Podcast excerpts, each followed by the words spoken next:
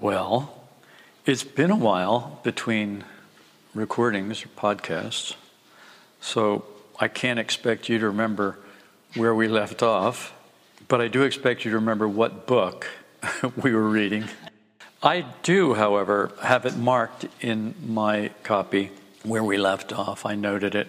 And so I'll pick up where we left off. Teresa de Avila says, So I will say no more about this now, except that it is very important for you to consult people of experience. For otherwise, you will imagine that you're doing yourselves great harm by pursuing your necessary occupations. But provided we do not abandon our prayer, the Lord will turn everything we do to our profit, even though we may find no one to teach us. I'm sure you remember. And if you don't, I'll tell you anyway. You remember when I wanted to, well, you weren't, a lot of you weren't here but I wanted to go to a seminary, another seminary, you know, another ministerial school, to learn how to be, so bizarre, to learn how to be a Christian. And I had the application and I was filling it out, and I heard loud and clear no, you're not going to do that. You're not going to go be taught by these people. I will be your teacher. I believed it. I took the paper, crumpled it up, threw it in the trash. Said, "Great. Oh, now what do I do?" And the same voice, I guess you call it a voice. Like, what is a voice? What is your voice? It's not the sound. Your voice is your heart, your mind expressing. So when I say a voice, I mean the expression of what I consider to be my guide spiritually. That's as close as I can come because it's not an audible voice. And yet it is audible, but not with your ears. It's very bizarre. You have a voice in your head that tells you when you're wrong. If you listen to that voice, it gets stronger. If you don't listen to that voice, it gets weaker, quieter, and eventually it will go away. That's a tragedy. When people's conscience is seared as with a hot iron, in other words, when they stop listening to that voice, they sear it off. They just turn it into scar tissue. It can't break through anymore. And that's a tragedy for human beings because that's like being out in the middle of the ocean in a boat and throwing your compass overboard. That's just a dumb thing to do. And throwing your sextant overboard and throwing all your navigation tools overboard. Well, I don't need them anymore. I know everything. It's a mistake. And it's a mistake that leads to your demise. Anyway, the voice then was like, call so and so. And so and so was someone I'd met at a Rotary Club meeting. And I was impressed by the man. So I called him. I thought, well, how am I going to call him? I, I could remember his name, obviously. So I looked him up in the phone book. Sure enough, there he was in the phone book. So I just called, told him who I was and the situation. And he was very, he was like, well, he wanted to get together for lunch. And so we had lunch and blah, blah, blah, blah, blah, blah he acted as a kind of a, stabilizing influence while I was wobbling along trying to find my way. He acted as a stabilizing influence, but then there was a time when it was time to get on with it without his prejudices, because everybody has prejudices. And you've got to be careful that you chew the fish and spit out the bones. And you've got to be especially careful because what we consider bones aren't always bones. It's just tough fish. you got to chew it. So we parted ways. I haven't seen him in years, but I still love him devotedly. And I will be ever grateful for what relationship we had and what came out of that relationship. It happens that we hear from God if we can, and if we have faith, we first believe that it is a higher power. That there's something beyond us that simply knows more than us, that is outside of time, and so therefore is not restricted by time as we are. Time restricts you in a sequential way. You have to go from point A to point B in time, or from one point to another sequentially one thing happens and then another thing happens and another thing happens and another thing happens. We can't see it all at once. We can't see tomorrow. But outside of time, tomorrow is obvious because there is no tomorrow outside of time. There is just what's so. Difficult concept for human beings, but it's not impossible. It's important for you to consult people of experience. For otherwise, you will imagine that you are doing yourselves great harm by pursuing your necessary occupations. But provided we do not abandon our prayer, the Lord will turn everything we do to our profit, even though we may find no one to teach us.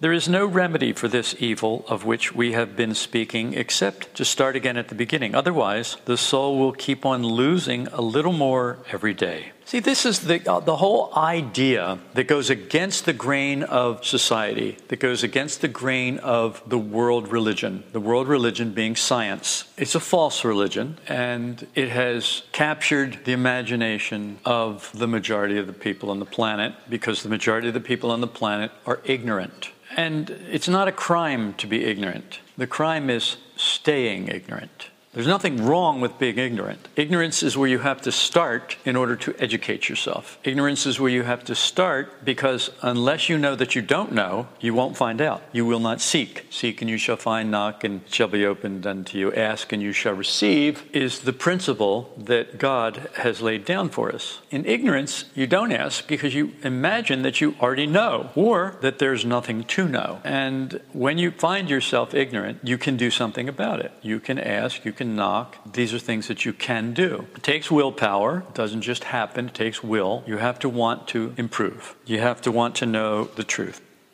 She goes on to say, the soul will keep on losing a little more every day. It's a descending octave. If you don't continue to educate yourself, you become complacent and then you start to slide back. What do you mean, slide back? How can you slide back? If you knew something, you always know it. No, no, no, no. How many things do you forget? I say to you, well, you remember it, and you go, oh, yeah, but I can't remember what it is, you know, and you're, you're stuck because it takes more than hearing it, it takes more than remembering it. You must understand it, it must get into you, and it must find a place in you where it can grow, where it can be strengthened. This is what she's talking about, in my opinion. She said, Please God that it may come to realize this, meaning the soul. She wants the soul to come to realize something. Realizing something is not the same thing as hearing it. And that's why Jesus said, Don't be just a hearer of the word, be a doer of the word. You must do it, you must put it into action. Because until you put it into action, it's theory. And theory is what science is. Science is theory, it's hypothesis, it's the exploration of the unknown by means of empirical evidence. And it's imperfect because there are some things that cannot be known empirically, they must be known spiritually, spiritual things. Some of you might suppose that if it is such a bad thing to turn back, it would have been better never to have begun. I have said this. I've said this, I think you'll remember. I've, said, I've talked about some of the prayers that we pray and how dangerous they are. We pray dangerous prayers here. We pray that God will do with us as He sees fit. well, I can assure you, what He sees fit and what you see fit are not always going to be in agreement. In fact, they may hardly ever be in agreement. And this is where we have to exercise our will. It's kind of like going to the dentist. You know he's going to cause pain in your mouth, in your head, with your teeth. We know you're not going to like it. We know you're not going to enjoy the sound of the drill. We know you're not going to enjoy the smell of the tooth as it burns under the drill. You know, you know you're not going to like that, but you grab hold of the arms of the dental chair and you hang on, don't you? And it's just like you get a death grip on that chair. it's like, okay, I'm going to do this. I'm going to get through this. And sometimes that's what it takes. Is that bravery? Well, if you do it enough, it can turn into courage. Yes. If you do it enough, you can end up being courageous about it. Are we really afraid of going to the dentist? Yes, we're afraid of the pain. We do not want the pain. We do not want the pain. Pain and pleasure, we'd rather have pleasure. We'll take pleasure over pain every time. That's a natural thing for the organism. It's like survival. The organism can be tricked with pleasure. For example, heroin, opiates. It can be tricked. The organism can be tricked into thinking that this is a good thing. Then the addiction sets in, then all the other stuff sets in, and we've lost ourselves. The organism can be tricked. This is why we have something other than just the organism to guide us. That's your intellect, and above that, your soul, your spirit, whatever that is. And there's all kinds of definitions of spirit. So one of them is the mind. Your mind is your spirit. Maybe, I don't know, but what's worse is I don't care. I don't care because I don't think it's important what it is. I think what's important is that you know that it is. And that you rely on it and that you learn to communicate with it. You learn to listen to that voice inside of you, that voice of what's right. Some people call that conscience. Fine, there are two consciences. One is the conscience built into us by the world, and the other one is the conscience given to us by God. He puts His law in our inward parts. That's our conscience. That's right conscience. Then we have the other conscience, which comes from the world, and that is flawed and often wrong. So we have to learn to identify right conscience, and then we have to learn to listen to it, and then we have to learn to do what it says. That's a lot. That's really a lot to do. And that's why so many people don't do it. It's just too much. There's got to be an easier, softer way. That's how people look at it. There's got to be an easier, softer way. It just it can't, can't be like this. It can't all be hard like this. If it's such a bad thing to turn back, would have been better to never have begun. And I, like I said, I've said this because there are things, look, stop and think about this. Because if you take this step, turning back is really going to be a problem. And going forward is going to be a problem. And staying in the same place is going to be a problem. You can't stay in the same place. You can turn back, but it's really going to be a problem. And you can go forward, and it's still going to be a challenge. So, in a sense, we're stuck between a hard place and a rock. That's not comfortable for us. We don't like that. But for some reason, God does like that because it's the same thing as uh, the baby over here. What's his name? Yeah, whatever. He has to be trained. He has to be trained. We hate the word training when we're thinking about kids. We've come to a place in our society where we're so insane that we think training is bad. It's a bad thing. It's not a bad thing. They have to be trained, they have to be potty trained. Nobody wants the mess. Nobody wants to deal with that with a 30 year old you know, still soils himself. It's socially unacceptable, hygienically unacceptable. It's just unacceptable. So we train them not to do that. We train them out of that. And there's so many more things than just potty training that they have to be trained to. So this morning, I call him to come over. He's six months old just now beginning to crawl, just now beginning to learn how to crawl, and he's not very good at it. He can sit up. He's not very good at it, but he's getting better. You can see his balance. You can see, you know, how it's just funny to watch. And it's dear at the same time because we know that he's struggling with the world around him. He's trying to make his hands and his legs that he doesn't he's not sure they're his yet. He's trying to make them do things that they just won't do. He has not connected his brain and his arms and legs yet to the degree that he can control them.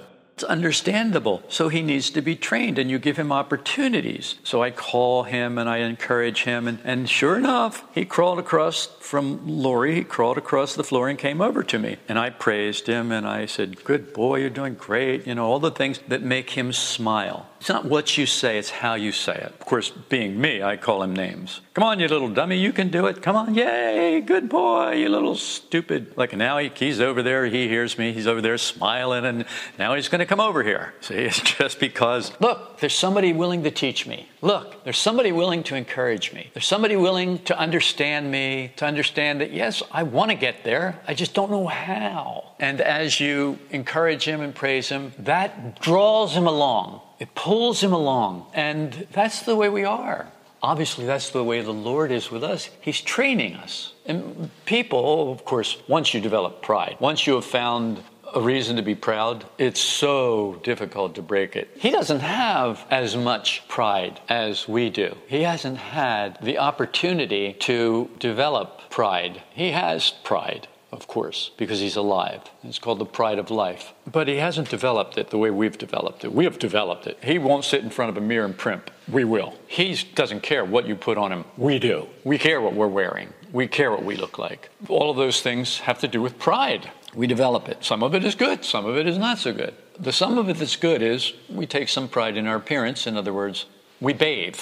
We brush our teeth, we comb our hair, we look presentable. In other words, we don't look like wild men because it's not appropriate in a society. Civically, it's not appropriate. We're concerned about our neighbor. We love our neighbor as ourselves, so we're concerned about our neighbor. So taking care of yourself is taking care of your neighbor if you're doing it that way. It's interesting. She says, It would have been better never to have begun, but to have remained outside the castle. I told you, however, at the outset, and the Lord Himself says this that he who goes into danger shall perish in it, and that the door by which we can enter this castle is prayer. It is absurd to think that we can enter heaven without first entering our own souls, without getting to know ourselves and reflecting upon the wretchedness of our nature. See, there is a problem. Reflecting upon the wretchedness of our, of our nature and what we owe to God and continually imploring His mercy you have got to at least make a huge attempt to abolish pride to be able to do that. Pride and that realization of the wretchedness of our nature.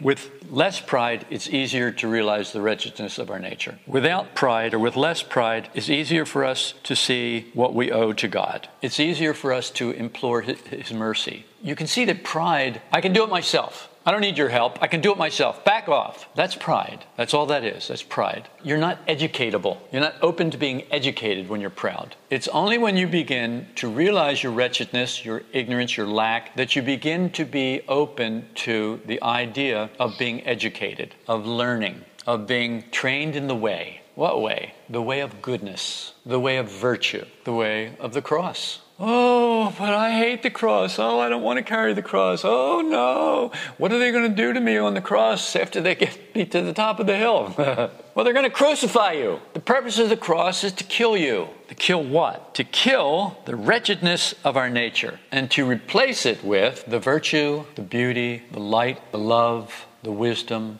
that is God. That's what it's about. That's all that it's about. Everything else is secondary were worse, tertiary, were worse.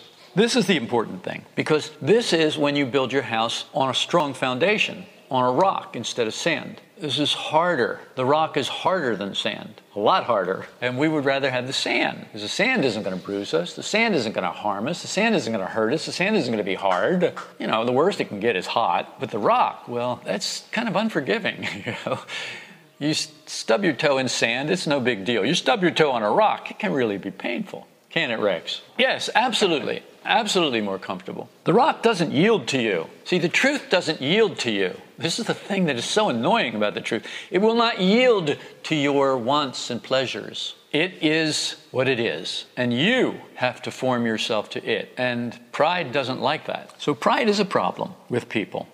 The Lord Himself says, No one will ascend to my Father but by me. I'm not sure if those are the exact words, but I think they are. That's what she says. Bless her heart.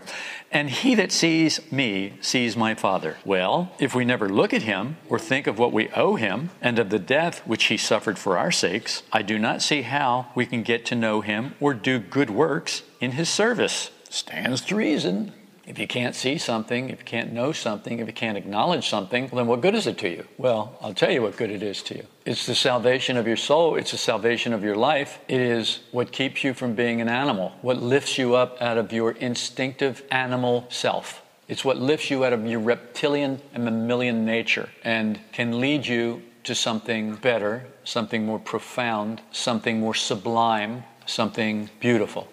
Isn't it funny how you see, you know, there's the things that go around every once in a while. You'll see a leopard raising a little chimpanzee. It ate its mother. But for some reason, you know, it's raising, it's taking care of the young one. And we think, well, it's just taking care of it so it can eat it later.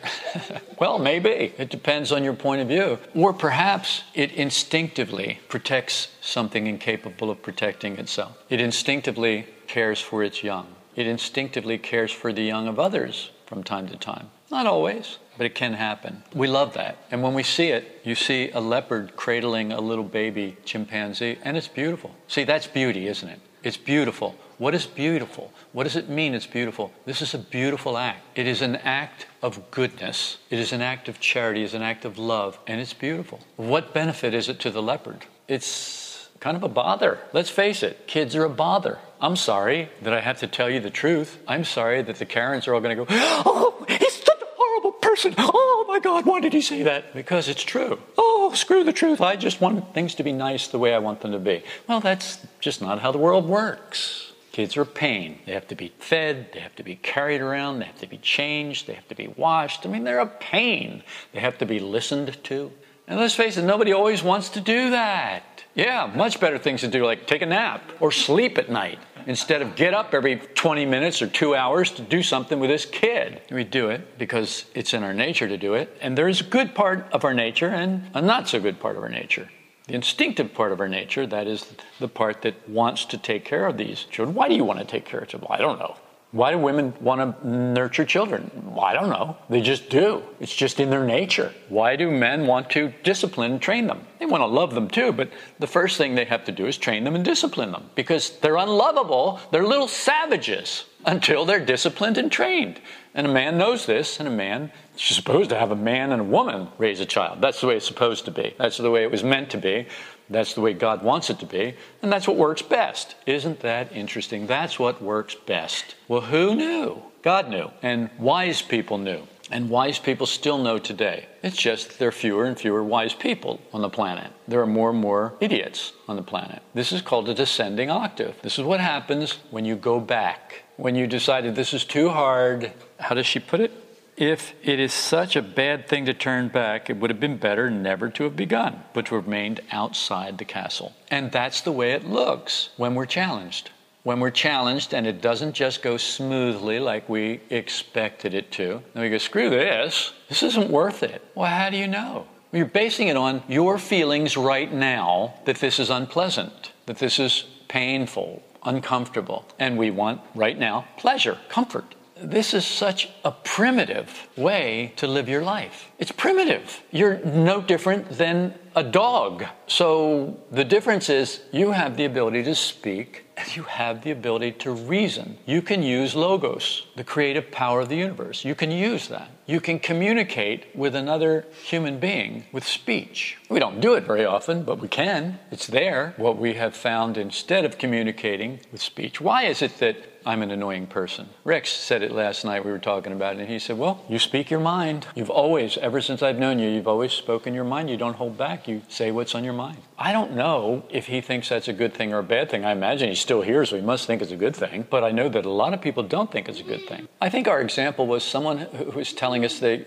they said something to somebody who said, Did you say that to them? They said, No, I said this. And it was radically different from what they had said. So, in other words, they thought what they should say to this person, and then they censored it. They said, Well, this won't go over very well. So instead of saying that, I'll make it softer. So they did. I don't do that. I try sometimes. I try to make it softer. I try to find a way to say it softer, but I have been uncensored for so long, it's very difficult. I have said what I think what's on my mind for so long, it's difficult not to. It just comes out. And then later I think, well, you know, that, that's, I said what I said. That's, it's not that what I said isn't true. It's not that what I said isn't accurate. It's that the way people respond to it can be unpleasant. Needs a little honey. yeah, a spoonful of sugar makes the medicine go down.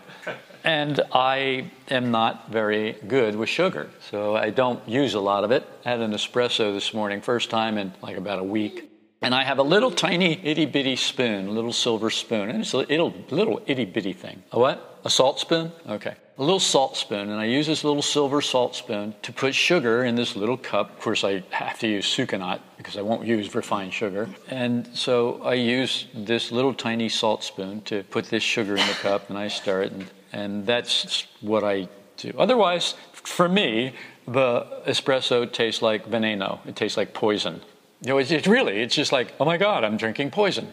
And I think it's actually true. I think we are actually drinking poison when we're drinking coffee. But, you know, whatever. I'm not going to make a thing about it because I don't care. I don't care. It's like, yeah, okay. I live in a poisonous world. Just in case you hadn't noticed, we're living in a toxic world. It's going to kill you. What you can count on from the world is it will kill you. One way or another, it will kill you choose your poison. I choose a small cup of poison every morning, not every morning, but a small cup of poison in the morning. I add a little bit of sugar to make the poison go down, and then I take the benefits of the poison, which is snaps me out of my sleepy state, and okay, good to go. Uh, yeah. It's really bizarre when you think about it, to know this, but I have chosen this consciously. You can tell that I've chosen this consciously because I can tell you, yes, it's poison. There are people who will insist that it's not. I don't care. I know poison when it's in my body, and it's poison. Alcohol is poison. I don't care what you say about it. It's poison. I know poison when it's in my body. But you do it. Yes, I do. Well, how do you justify that? I don't.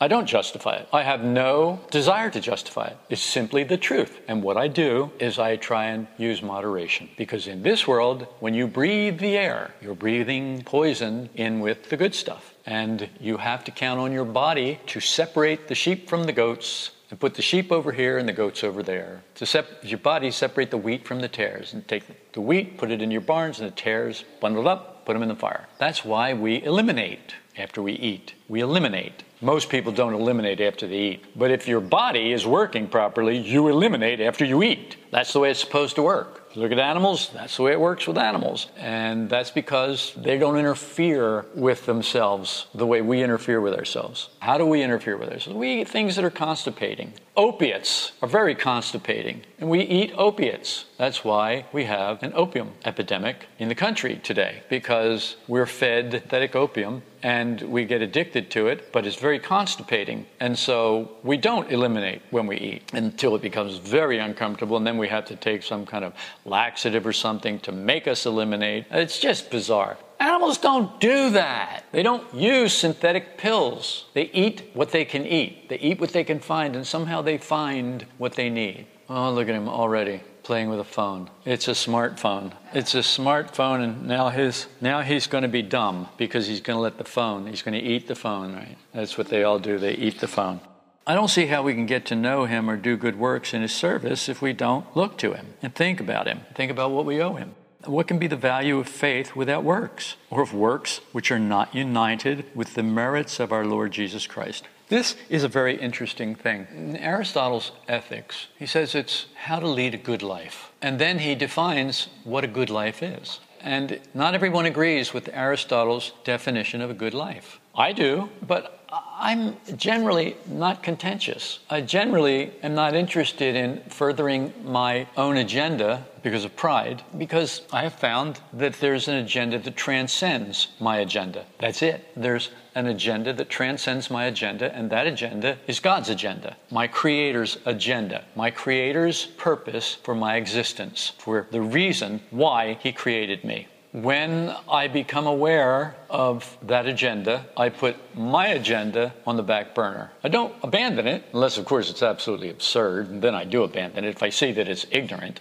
then I abandon it. For example, if I see that shooting up heroin is not beneficial, I abandon it. It's like, well, I'm not doing that. Anybody who has not shot up heroin, not injected themselves with heroin, made a decision somewhere along the line that they didn't want to do that. That wasn't a good idea. And then there are other people who thought, oh, I don't care whether it's a good idea and feels good. I like it. It's what I got now, and that's what I'm going to do. Yeah, there are people like that. How bizarre is that? His parents, the reason he's here is because his parents thought it was a better idea to shoot up heroin. Thought, what a great idea. I feel so good when I shoot up heroin. So he's born addicted to heroin. It's like, well, that worked out well. So he isn't with his mother and father now because it's not good for him to be. He'd probably be dead now if he was with them. They would probably have gotten loaded up. Who knows what would have happened to him? And so society says, well, he must be protected. It's our duty to protect him because he can't protect himself. So, like the leopard with the chimpanzee, it's there, it's instinctually there. We know that it's the right thing to do. We know that taking care of the weak, the sick, the invalid is the right thing to do. We know that instinctually or intuitively.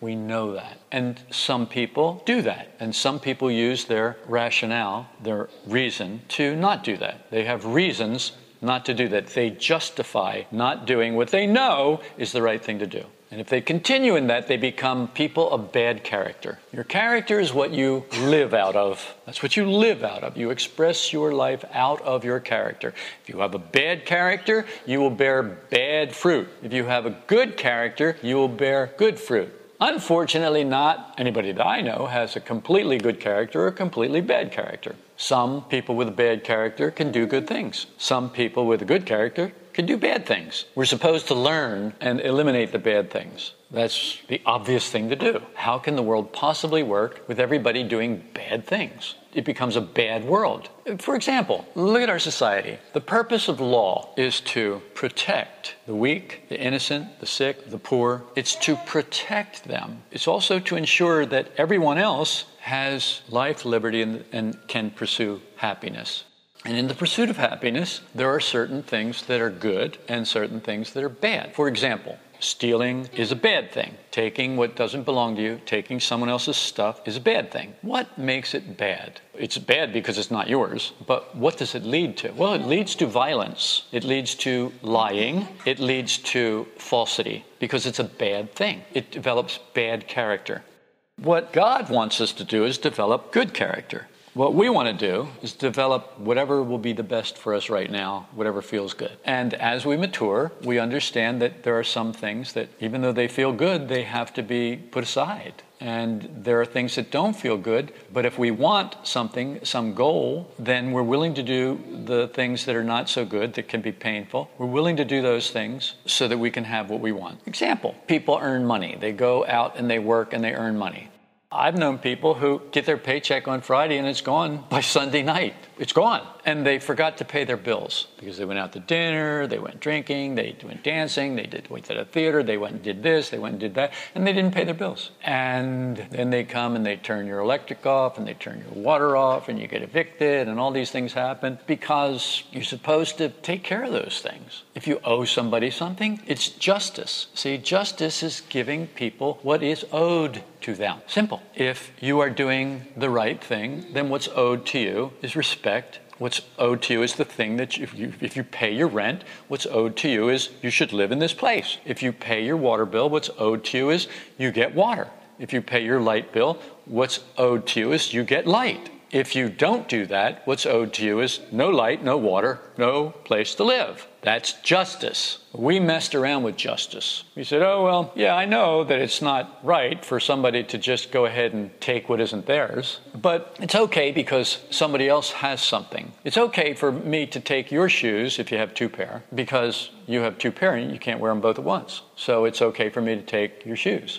No, it's not. It's okay for me to ask you, hey, would you mind if I took your shoes? It's okay. You can say yes or no. But to take your shoes is to take someone else's stuff, and that's wrong. And it doesn't lead to good things because people resent it when things are stolen from them. They resent being stolen from. They resent working for something, having it taken away from them, and given to somebody who doesn't want to work, who won't work, and who doesn't care about getting it the way that you got it. They want the other way. I want to just take it. Society won't work that way. It doesn't work. Now we're living in a society where a lot of people want to do that. And a lot of people, for their own agenda, because they want those people to vote for them, say, yeah, that's okay, go ahead and do that. Here, let me help you. And then they help them. Because basically they're thieves themselves. Politicians are thieves, or else they wouldn't support thievery. Politicians are liars, or else they wouldn't support lying. It's just that simple. I wish it was some other way, but it's not some other way. So you are either a liar or a truth teller. Unfortunately, you're not totally either one. You halt along with two separate opinions. Well, sometimes it's okay to lie, sometimes you have to tell the truth. Sometimes it's okay to lie, sometimes you have to tell the truth. It just tells you what we think about the truth. Well, I, you know, I have to tell the truth. Well, to tell you the truth, well, to be perfectly honest. Have you, how many times have you said, well, to be honest?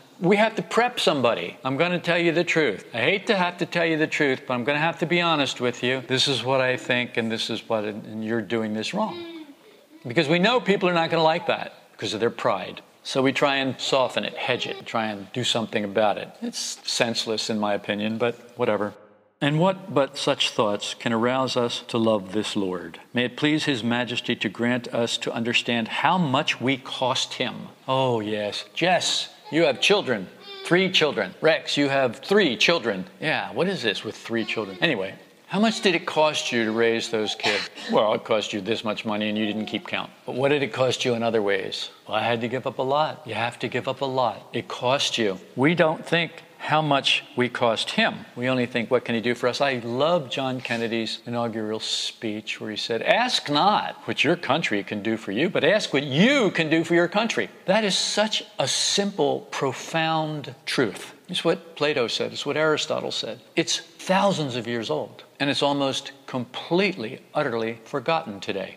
John Kennedy had to say it because it was being forgotten in 1960. Yes, 1960, it was being forgotten. It was so obscure at that time that he had to say it. Well, in 2020, you could say it till your lungs dry up. Nobody's listening. We want the government to do it for us. We want the country to do it for us. We don't want to do anything for the country. We want the country to do it for us. Of course, there's not everybody. Some people will defend their country. Although, how you defend your country in somebody else's country, fighting their enemies, It's questionable. I can see justifications for it, maybe but it's not important enough for me to justify it. It's not that important. I have decisions to make, and those decisions are past. Am I going to go into the service or not go into the service? When I go to go, go to war and kill people for my country, my war was Vietnam. You're going to go to Vietnam and kill people who never did anything to you because someone else says they're bad. Probably, except that God saw it a different way. He said, Well, no, you're not going to do that. And so he cut off access to that for me.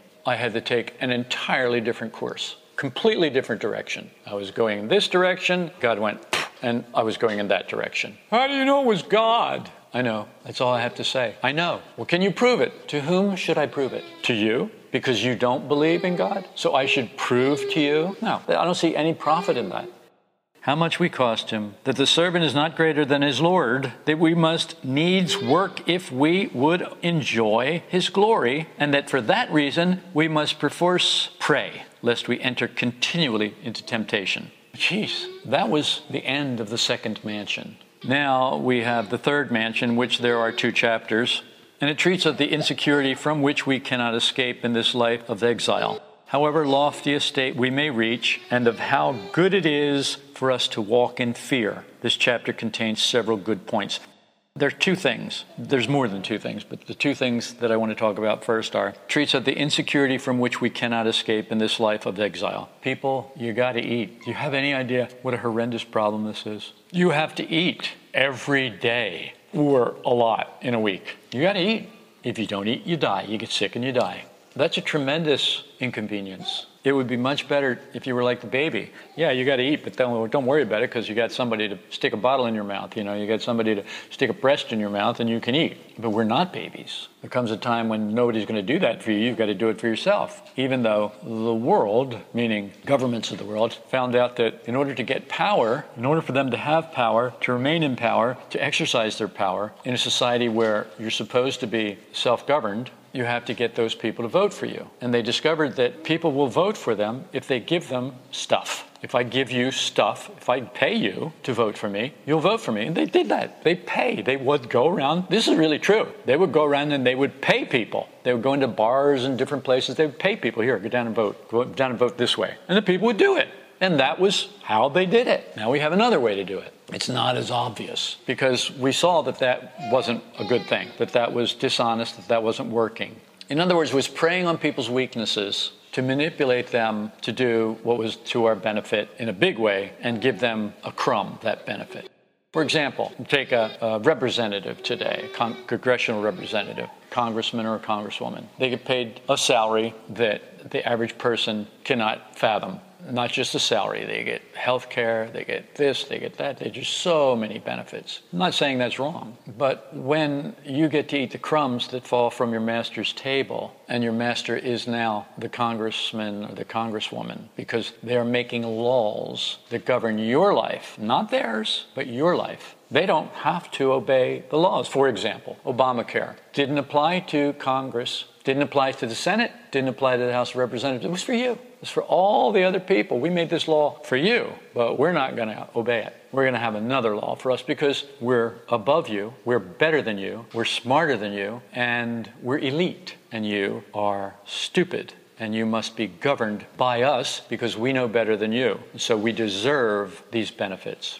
Okay, how's that working? So we have this uh, insecurity from which we cannot escape in this life of exile. Exile. What does exile mean? Exile means we are not in our natural God-given state. What was what is that? Adam and Eve were put in the garden of Eden. All they had to do was tend the garden. By all accounts, was a pretty good gig.